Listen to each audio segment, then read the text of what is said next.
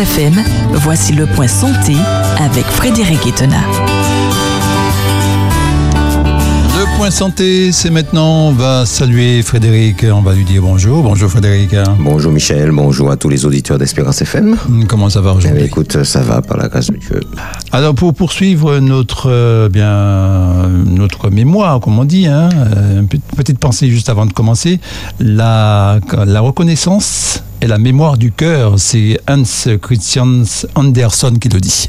Alors, la mémoire reprend. La reconnaissance et la mémoire du cœur. La reconnaissance, c'est la, mémoire, du cœur. Voilà. Voilà.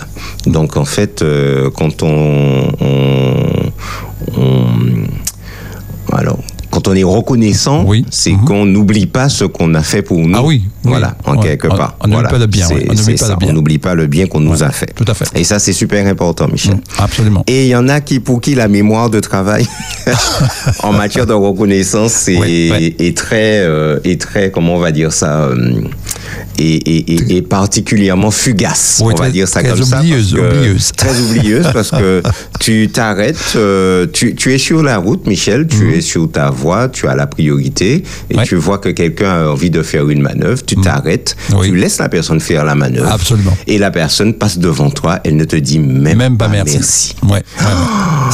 C'est- frustrant. Waouh, c'est voilà. Ouais. Donc quelque part, tu vois, bon, Mhm. eh ben, la mémoire du cœur là, Bah. ben, voilà, il n'y a pas de reconnaissance, il n'y a même pas un merci. La personne te regarde dans les yeux. Hein. Ah oui, oui, Il n'y a oui. même pas un merci, un petit signe de la main. Oui. Merci pour ce que vous avez fait pour moi. Oui, comme Voilà. si c'était normal. C'est normal. Voilà. Bon, on referme la parenthèse. Absolument. Merci. Mesdames et messieurs, chers amis, euh, nous sommes en train de considérer quelques faits étonnants à savoir sur la mémoire. La toute première, c'était que notre mémoire décline. Ben oui, Michel, c'est Ben oui. c'est notre corps vieillit en Mhm. quelque part, Oui. aussi bien à l'extérieur qu'à l'intérieur. l'intérieur, oui, tout à fait, oui. Et bien entendu, si nos facultés déclinent, Mhm. en quelque part, il y a aussi euh, une traduction physiologique à l'intérieur du corps. Et malheureusement, eh ben, nos, nos neurones déclinent également et euh, notre mémoire commence à décliner, nous l'avons dit, à partir de 45 ans. Oui. Mais attention, ce n'est pas une fatalité en soi. Mhm. Cela signifie qu'à ce moment-là, il va falloir mettre en place un certain nombre d'activités pour euh, la stimuler et il est possible de la faire, euh, de Michel, de la faire grossir. hein. Donc, Ah oui, euh, si elle décline, Oui. il est possible de la faire, de la refaire. euh, alors comment Il est possible de l'entretenir Mhm. et de lui permettre même de progresser. Ah oui, c'est Ouais. quand même alors, intéressant. Alors vendredi, à l'Institut martiniquais du sport, il y avait une, une journée pour les seniors, Michel, et j'ai assisté à une conférence tenue par euh, un médecin que nous aurons bientôt dans le point santé, Michel. Mhm. Ah, c'est génial. qu'elle a, elle a accepté de venir, euh, de Point participer santé, dans le point santé, euh, puisque je lui ai dit qu'on parlait de la mémoire, etc. Et elle, est- elle a accepté l'invitation avec joie. Génial. Et c'est un médecin, Michel, qui m'a fait euh, les cours d'anatomie, physiologie en première année d'études d'infirmier. Donc, euh, j'étais vraiment content de la revoir. Et euh, eh ben, elle a montré euh, des, de- des, des, des images euh, de neurones euh, avant et après stimulation. Et c'est incroyable comment, euh, après stimulation, comment le réseau neuronal se remet en place alors qu'il était complètement euh, déficient, il y avait à peine quelques neurones connectés. Une fois qu'on fait un certain nombre d'activités, nous allons parler de ces activités, elle nous parlera de ces activités, eh bien, chers amis, euh, le, ce, ce, ce, ce complexe neuronal se remet, euh, est beaucoup plus fourni et franchement, les résultats sont extraordinaires. Deuxième fait, Michel, concernant euh, la mémoire, et nous l'avons dit, la mémoire a besoin d'oublier pour se souvenir. Oui. Mais qu'est-ce que Mais ça peut bien vous C'est beau ça. Moi j'aime beaucoup ça. La mémoire a besoin d'oublier pour se souvenir. Il y a, il y a une telle contradiction dans, Ah oui. dans, dans, dans, dans cette petite déclaration, parce que quand on parle de mémoire, justement c'est pour se souvenir, et on dit qu'elle a besoin d'oublier Pour se souvenir. se souvenir. L'oubli, mesdames et messieurs, chers amis, est un processus physiologique indispensable qui permet de faire le tri dans l'énorme flux d'informations traitées par notre cerveau tous les jours et d'éliminer les données sans intérêt pour ne stocker que les informations importantes et ainsi ne pas saturer les circuits neuronaux. Wow, Ouais. je reprends ça. Ah oui, il faut reprendre.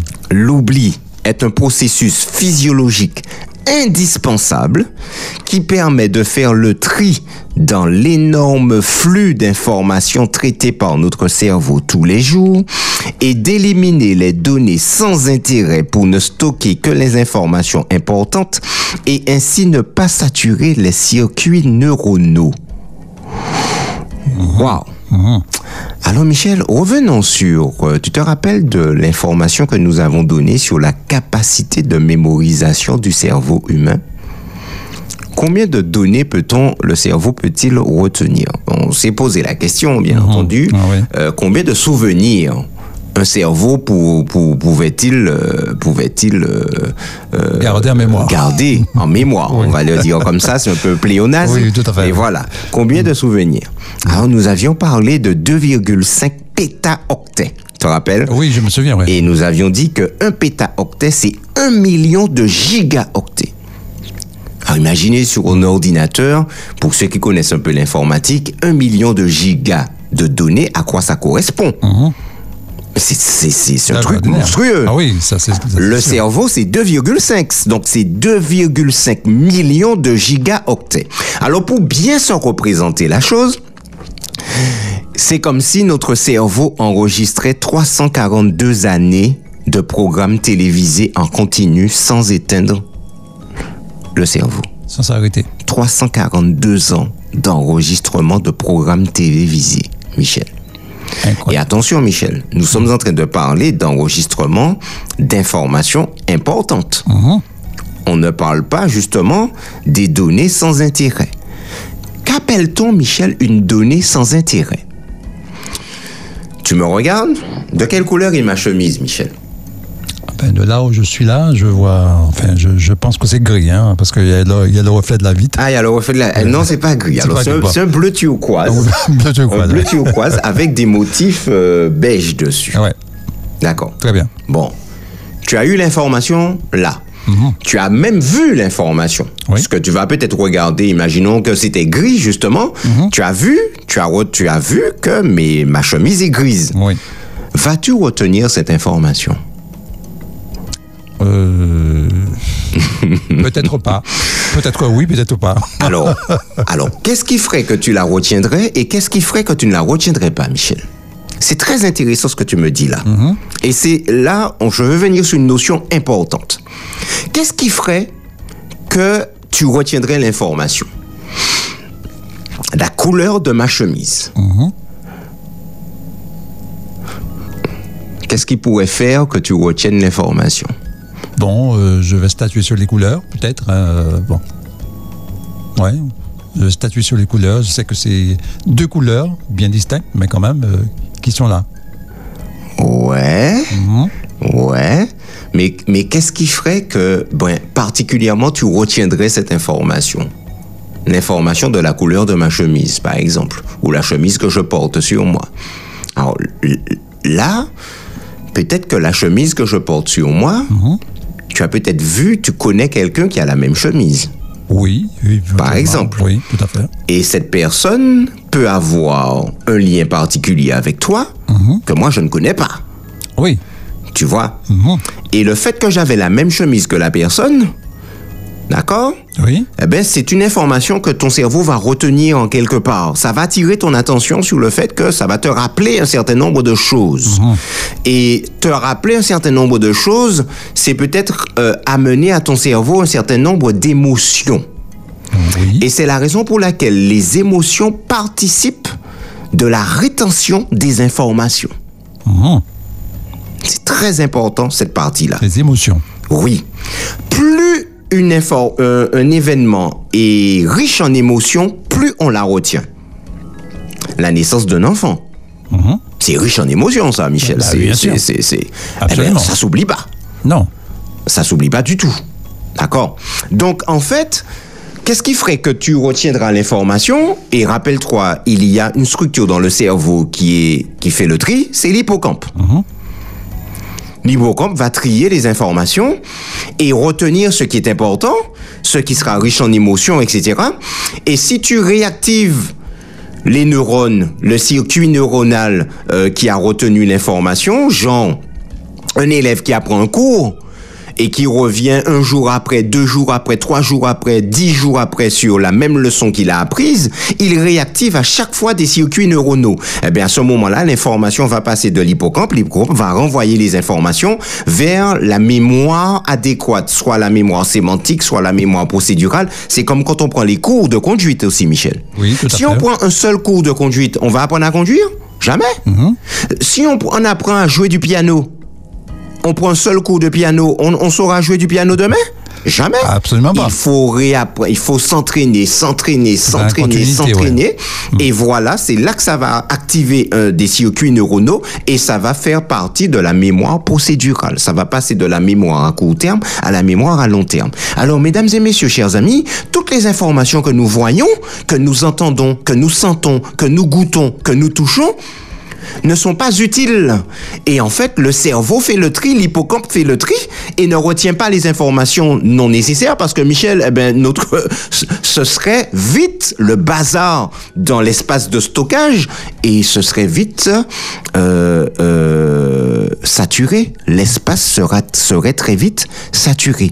Donc l'oubli est nécessaire. C'est un processus physiologique qui nous permet de faire le tri dans l'énorme flux d'informations traitées par notre cerveau. Nous le disions la dernière fois, si nous voulons apprendre une leçon et il y a plein de gens qui parlent, il y a de la musique, il y a de la télé, etc., comment allons-nous faire pour retenir l'information? Ce sera compliqué parce qu'en fait, le cerveau a trop d'informations à gérer parce qu'il entend des bruits. Et si on n'oubliait pas tous ces bruits, eh ben, mes amis, notre cerveau serait saturé d'informations. L'avion qui passe, Michel, fait un bruit. Oui. La voiture qui démarre fait un bruit. Et pourtant, on se souvient pas de ces choses-là. On ne retient pas, sinon on serait tant- notre notre cerveau serait sans cesse hanté par toutes ces informations non nécessaires. L'oubli est une nécessité pour la qualité de la hiérarchisation et de l'organisation des informations stockées. Alors Michel, sais-tu que l'impossibilité d'oublier des détails du passé correspond à une pathologie? C'est une pathologie. L'impossibilité, il y a des personnes qui, qui ont, euh, euh, pour qui c'est impossible d'oublier des détails du passé, c'est-à-dire qu'ils retiennent trop d'informations. Ouais. Ça s'appelle l'hypermnésie. Ah. Alors, tu as l'amnésie. Amnésie, c'est vraiment le, on perd perd de de la mémoire. mémoire. L'hyperné- L'hypermnésie, c'est, eh ben, c'est l'impossibilité d'oublier des détails.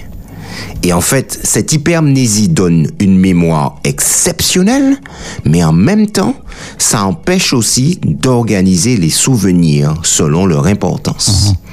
Ça a une, un revers, il un revers de la médaille. C'est une pathologie, l'hypermnésie. Mesdames et messieurs, il est 7h30, rappelons-nous que notre mémoire, pour bien fonctionner, pour bien se souvenir, a également besoin d'oublier. C'est un processus physiologique indispensable qui permet de faire le tri dans l'énorme flux d'informations traitées par notre cerveau chaque jour. Vous vous intéressez à la santé globale Vous serez servi grâce au Point Santé de Frédéric Étonnard, professionnel de santé. Bonjour Frédéric. Bonjour Michel. Du lundi au vendredi à 7h15, Ah oui. oui, oui, oui. rediffusion à 13h15 et le dimanche à midi D'ici là, chers amis, sentez-vous bien. sur Espérance FM. Michel, nous avons parlé de déjà comprendre la santé mentale, c'est comprendre aussi déjà le fonctionnement du cerveau. Nous avons parlé de 86 milliards de neurones qui sont là et qui euh, qui, trans- qui se transmettent des informations. Et nous avons parlé dans le cas de l'intelligence euh, de la mémoire hier que la mémoire a besoin d'oublier pour se souvenir. Oui, absolument. Et nous l'avons vu et euh, auparavant, la semaine dernière également, euh, euh, à l'hôpital de Percy, militaire de Percy, pour ne pas être dérangés dans leurs tâches, maintenant certains soignants, les infirmiers portent des brassards qui, euh, lorsque leurs collègues voient ces brassards, eh ben ils savent qu'il ne faut pas déranger ces personnes. Et nous avons parlé, chers amis, du fait que nous sommes de plus en plus distraits avec beaucoup trop d'informations qui arrivent. Et ça, Michel, ce n'est pas pour, euh, euh, euh, alors, ce n'est pas pour arranger les choses. Aujourd'hui, par le biais de WhatsApp, etc., les réseaux sociaux, c'est des quantités Ouais. D'informations énormes ouais. Mhm. qui arrivent et qui vont maintenir un niveau de stress élevé chez les individus, voire chez la population. Quand on regarde maintenant la télévision, Michel, on a des chaînes comme, bon, je vais pas donner le nom des chaînes, on a des chaînes de télé où l'information passe comme ça en boucle On continue. en continu toute la journée. Et vous avez des personnes qui sont là, qui, qui s'assoient et puis qui regardent ça. Qu'est-ce que ça provoque chez les individus? Eh bien, ça fait monter un niveau de stress qui est super élevé. Donc là encore, le stress, les troubles anxio-dépressifs sont en relation, Michel, avec ce que nous allons regarder, ce que nous allons écouter. Ce que nous, ah bon, c'est essentiellement ça. Regarder et écouter. Écouter, ouais, ouais. Et nous l'avons déjà dit, plus de la moitié des informations qui parviennent au monde euh, euh, du- de, de l'extérieur, au cerveau, passent par les yeux. Et c'est la raison pour laquelle notre Dieu dans sa parole, parce que Michel, nous sommes sur Espérance FM, nous sommes sur la station de l'espérance, et nous voulons en ce, en cette journée mondiale de la santé mentale, eh ben, euh, euh, euh, nous raccrocher à cette espérance, parce que grâce à cette espérance, Michel, ça, cette espérance contribue à l'équilibre mental de ceux qui croient en les promesses de Dieu. Et dans Ésaïe 41, verset 10, voici ce que Dieu déclare. Ne crains rien car je suis avec toi. Et écoutons ce que Dieu dit exactement, Michel. Ne promène pas des regards inquiets, car je suis ton Dieu. Je te fortifie, je viens à ton secours, je te soutiens de ma droite triomphante. Michel, ce texte a été écrit par le prophète Ésaïe. Ésaïe a vécu environ les, euh, euh, 600 ans avant Jésus-Christ. Nous sommes en l'an moins 600 avant Jésus-Christ. Ce prophète inspiré par le Saint-Esprit écrit ce texte, chers amis, et je crois que nous sommes parvenus à un temps, dans un temps, où ce texte revêt une importance capitale plus de la moitié des informations qui nous, parviennent passent par nos yeux. Et c'est la raison pour laquelle Dieu déclare, je ne crains rien car je suis avec toi. Ce que tu vois, mais aussi ce que tu écoutes, va générer chez toi du stress, va générer chez toi de l'angoisse, de l'anxiété. Ne crains rien. Car je te rappelle, je suis ton Dieu, je suis avec toi. Ne promène pas des regards inquiets. Notre Dieu, il parle des yeux, il parle de ses sens. C'est lui qui nous a créés. Il sait ce qu'il nous a donné comme capacité. Et il nous dit en ce matin, Mesdames et messieurs, je te fortifie, je viens à ton secours, je te soutiens de ma droite triomphante, quelles que soient les difficultés par lesquelles on passe aujourd'hui. Ça, c'est la promesse de notre Dieu. Parce que ce ne sont pas les jeunes seulement qui sont atteints. Des personnes âgées également, des adultes sont aussi atteints par ce niveau de stress. Et on l'a dit tout à l'heure dans le journal, Michel, beaucoup de salariés aujourd'hui sont au bord du burn-out ou du burn-out ou de l'épuisement professionnel. Il y a tant à gérer aujourd'hui que cela devient compliqué. C'est la raison pour laquelle, chers amis, la parole de Dieu et notamment les promesses contenues dans la parole de Dieu sont comme des sources de réconfort, sont comme des arrosées de pluie, des rosées de pluie sur cette terre sèche sur laquelle nous nous trouvons. Aujourd'hui, en ce moment, il fait extrêmement chaud, Michel, et nous recevons les promesses de la parole de Dieu comme des rosées, comme des pluies rafraîchissantes, où l'Éternel veut nous dire en ce matin, calme-toi.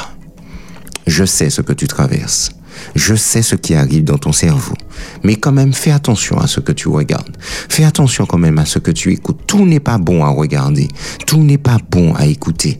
Parce que tout ceci va générer chez toi du stress. Ésaïe 41, verset 10, Michel. Espérance FM. La voix de l'espoir. Alors j'ai relevé une pensée là, j'ai beaucoup aimé, mais je t'assure que j'ai beaucoup aimé cette pensée. Euh, c'est un proverbe un grec hein, qui dit ceci cultive ta mémoire. C'est le champ où l'expérience dépose les germes de la sagesse. Oh là là. Mes belles paroles. Ouais. ouais. Mhm. Alors, on dirait que pour certains, ça marche. Ah ouais.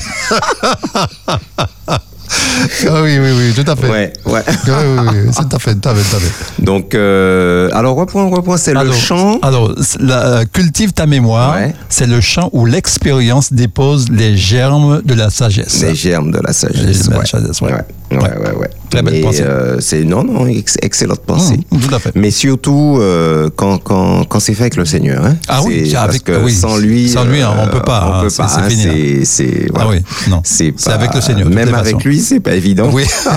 on va sans lui. Voilà. à fait, tout non, à mais c'est, un très beau, euh, Belle pensée, très, très belle pensée. Alors avec euh, cette euh, connotation euh, d'agriculture, mais c'est exactement ça. hein. C'est exactement ça. tout à fait.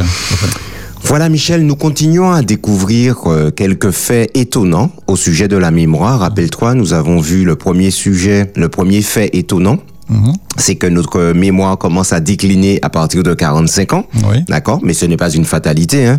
Nous le verrons, il y a moyen de stimuler la mémoire pour qu'elle fonctionne encore euh, pendant longtemps. Oui. D'accord? Euh, Deuxième fait étonnant, c'est que la mémoire a besoin d'oublier pour se souvenir. Ça, j'aime trop. C'est Oui, mal, vraiment extraordinaire.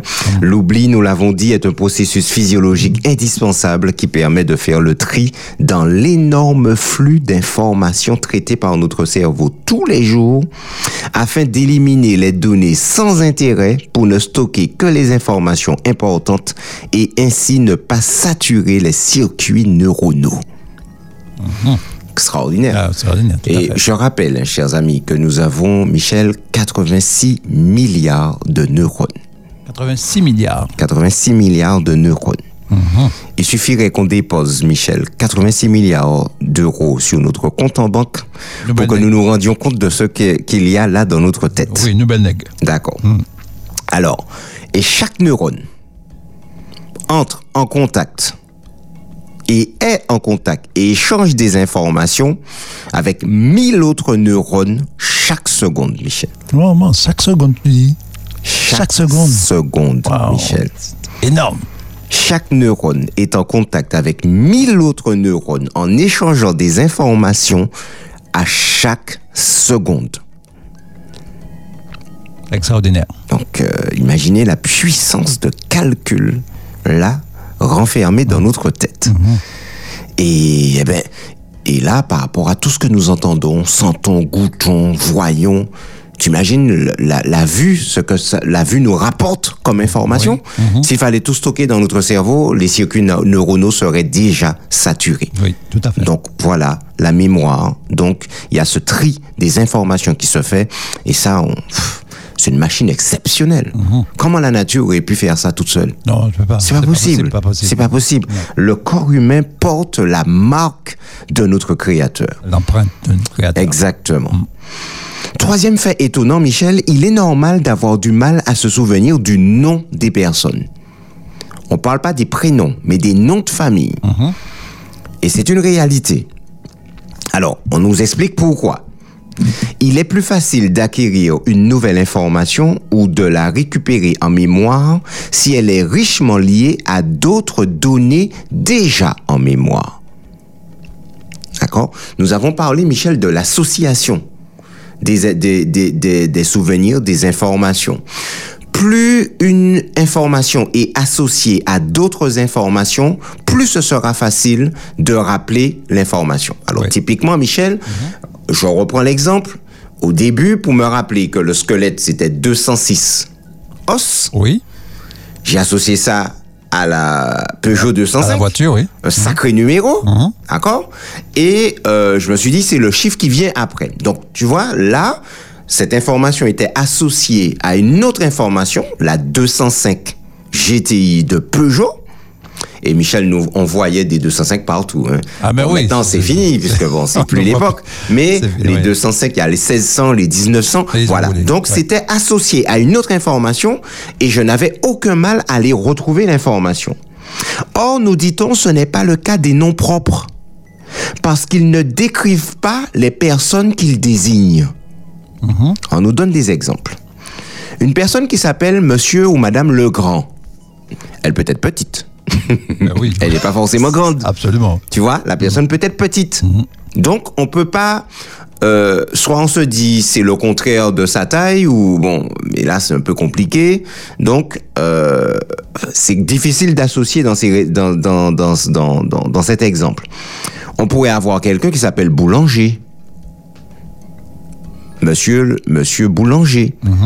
Mais monsieur Boulanger, en fait, c'est un médecin. Donc en fait, il a un nom qui ne décrit pas forcément ni ce qu'il fait, ni ce qu'il représente, ni ce qu'il est.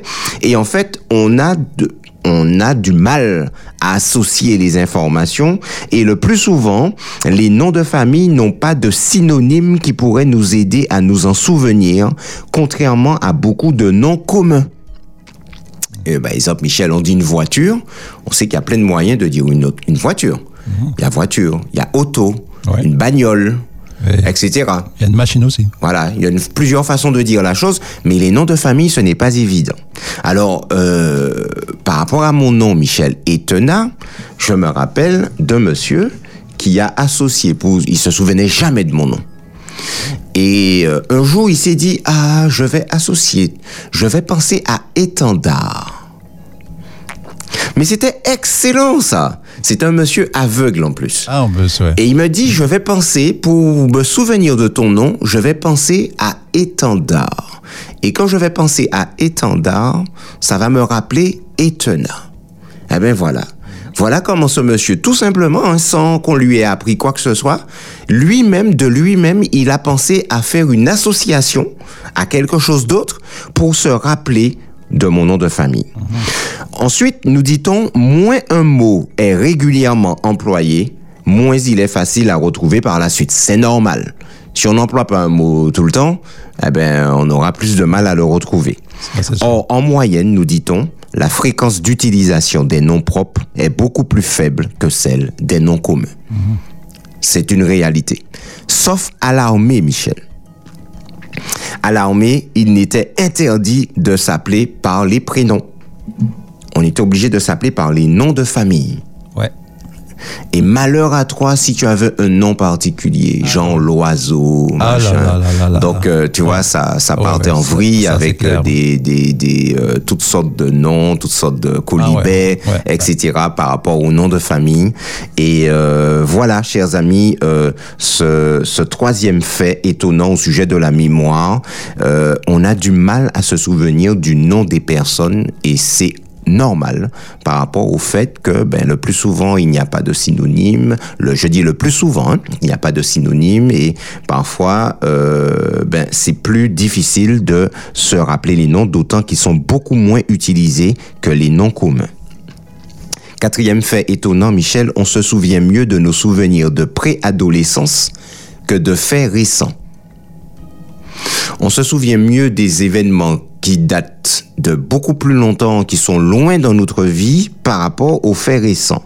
Cela est notamment dû au fait que l'on se remémore plus facilement des événements que l'on a eu le temps d'évoquer à plusieurs reprises, ce qui est le cas des souvenirs anciens.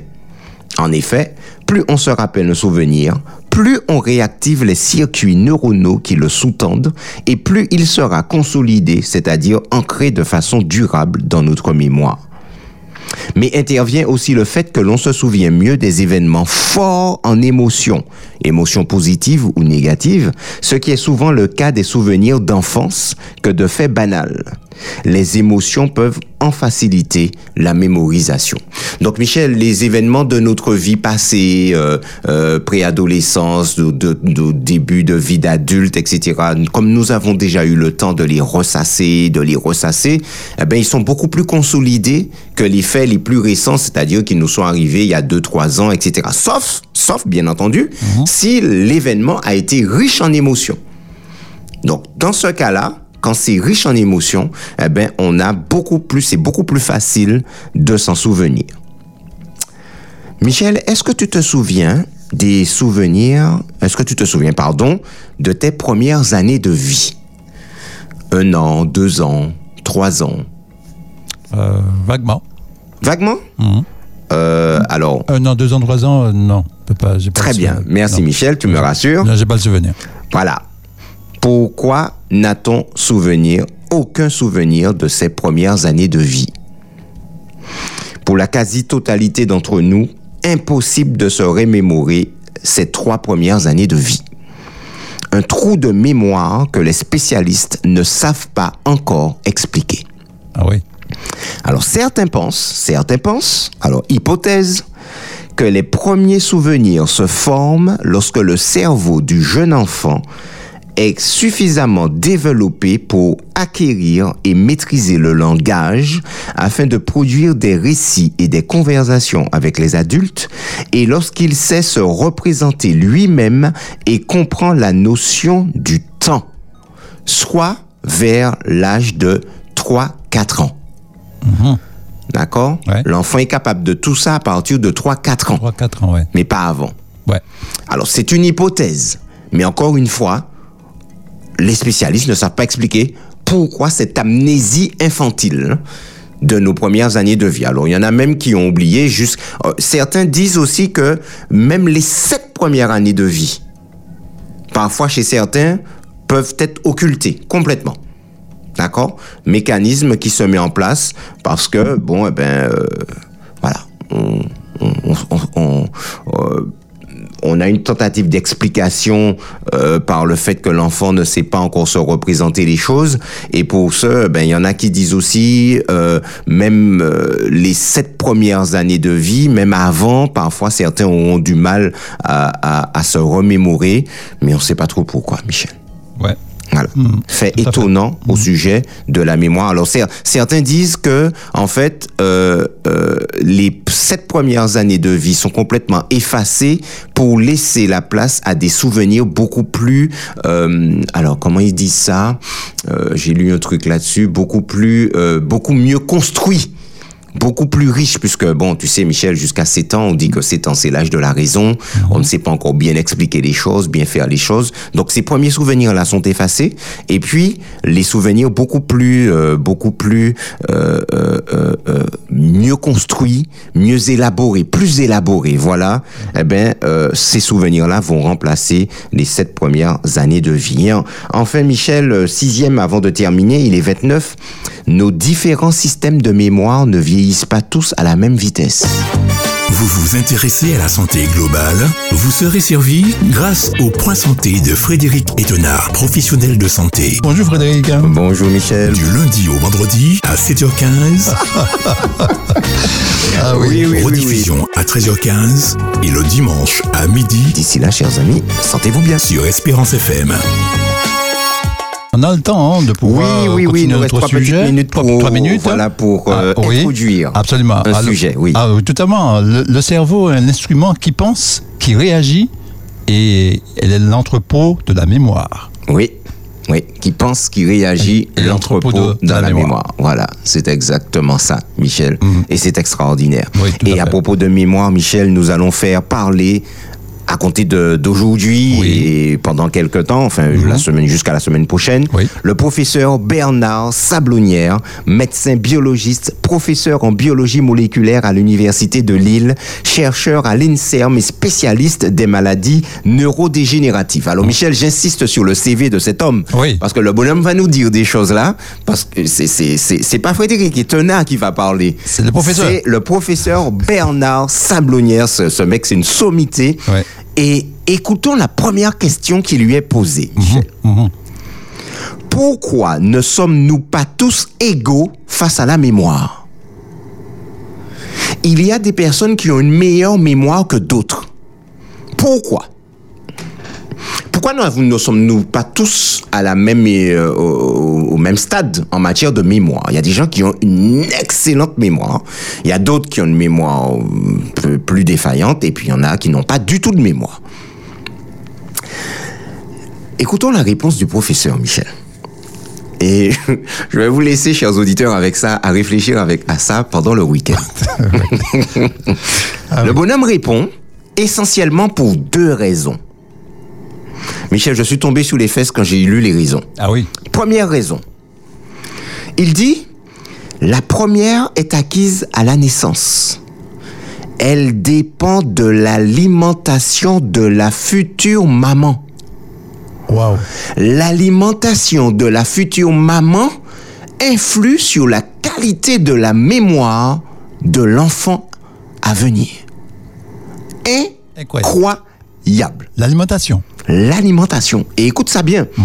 Elle dépend de l'alimentation de la future maman, notamment sa richesse en oméga 3 pendant la grossesse.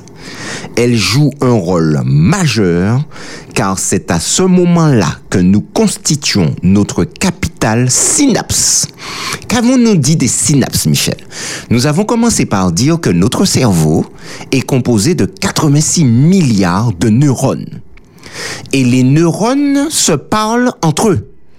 La jonction de communication entre les neurones s'appelle des synapses, Michel. Mhm. Et chaque fois que nous apprenons quelque chose, chaque fois que nous mémorisons quelque chose, c'est des synapses, c'est des euh, neurones qui se mettent en synapses, qui vont se connecter pour apprendre l'information ou encore retenir l'information. Mhm. Le bonhomme nous dit que le capital synapse se constitue à ce moment-là.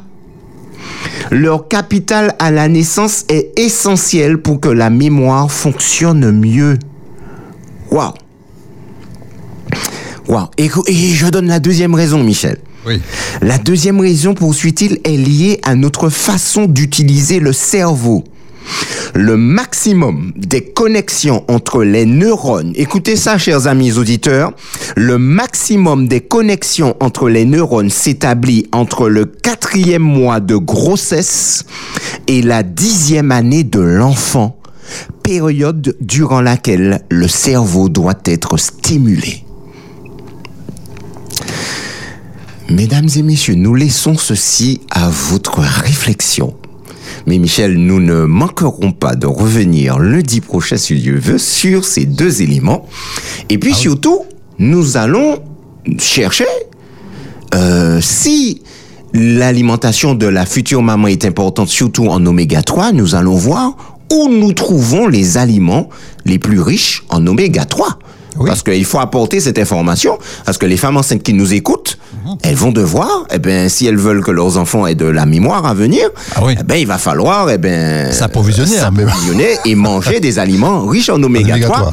Et pour les enfants qui sont, eh ben, les femmes enceintes et puis les enfants qui ont moins de 10 ans, il faut savoir qu'entre le quatrième mois de grossesse et la dixième année, il faut stimuler la mémoire de l'enfant pour qu'il ait une bonne mémoire plus mhm. tard. Il faut simuler le cerveau plutôt de l'enfant mhm. pour qu'il ait une meilleure mémoire. Alors Michel, c'est incroyable, mais ça, ce n'est que le début des informations, mais extraordinaires mhm. qui nous viendront de ce professeur. Ah ben Frédéric, on te remercie. Hein. On te souhaite de passer un excellent week-end, une très bonne journée. Et puis, on rappelle aux auditeurs, s'ils n'ont pas entendu le point santé durant cette semaine, ils peuvent le faire euh, dimanche à partir de midi sur Espérance FM. Merci Michel, à toi aussi une excellente journée. À, à, tous nos auditeurs, une excellente journée, un excellent week-end. Et nous nous retrouvons donc lundi, si Dieu veut, pour poursuivre cette aventure extraordinaire sur la mémoire.